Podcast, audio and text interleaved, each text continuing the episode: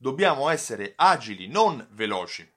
Oggi il marketing sta cambiando, il modo di comunicare tra negozio, tra azienda e consumatore sta cambiando.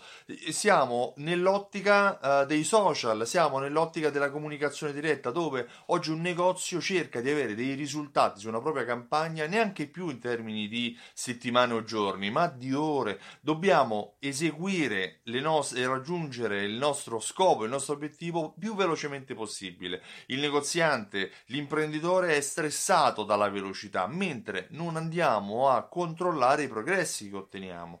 Il progresso è l'obiettivo, cioè se oggi noi per fare, uh, per raggiungere una performance, stressandoci, cercando di uh, essere più veloci possibili, impieghiamo tot risorse, andando invece a cambiare il punto di vista, cercando di rallentare, ma soprattutto di adattarci a quelle che sono uh, le situazioni contingenti che viviamo, avremo un'ottica più dell'agilità Sì, perché l'agilità ci permette anche di um, cambiare strumento, cambiare modo di comunicare in funzione di quello che è il miglior modo per raggiungere l'obiettivo. Faccio un esempio riguarda una tendenza che è molto in evoluzione, cioè quella dei touch point. Oggi negli studi di marketing, nelle aziende si cerca di uh, controllare e di uh, migliorare il numero dei touch point che il cliente uh, arriva ad avere con il proprio brand, come se aumentare il numero di touch point fosse un vantaggio per raggiungere poi eh, da, per raggiungere il pubblico che diventi poi consumatore, cioè quindi per aumentare le vendite.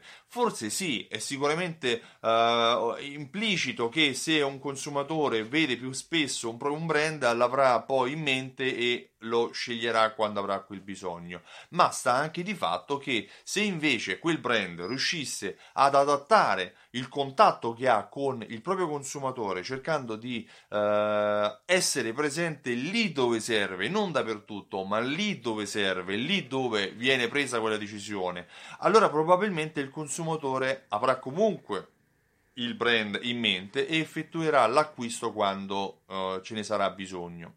Oltre a questo c'è anche da considerare che nell'ottimizzazione delle risorse una visione, una strategia di agilità è probabilmente più economica rispetto a una strategia di uh, velocità è un punto di vista. Ragionaci e dimmi cosa ne pensi. Io mi chiamo Stefano Benvenuti e mi occupo di fidelizzazione della clientela. Ho creato un programma che si chiama Simsol che attraverso lo studio dei comportamenti dei clienti, attraverso l'analisi uh, di come il cliente usa la tessera fedeltà nella sua raccolta ponti, nelle gift card, nelle tessere a timbre, attiva strumenti di automazione marketing che portano il programma a invitare il cliente a tornare più spesso nel tuo negozio e tramite gli strumenti di analisi verifica verifica se eh, c'è un ritorno sull'investimento e se questo è positivo rispetto ai tuoi clienti e alle tue strategie. Se vuoi maggiori informazioni visita il sito simsol.it e richiedi la demo. Io ti ringrazio e ti auguro una buona giornata. Ciao, a presto!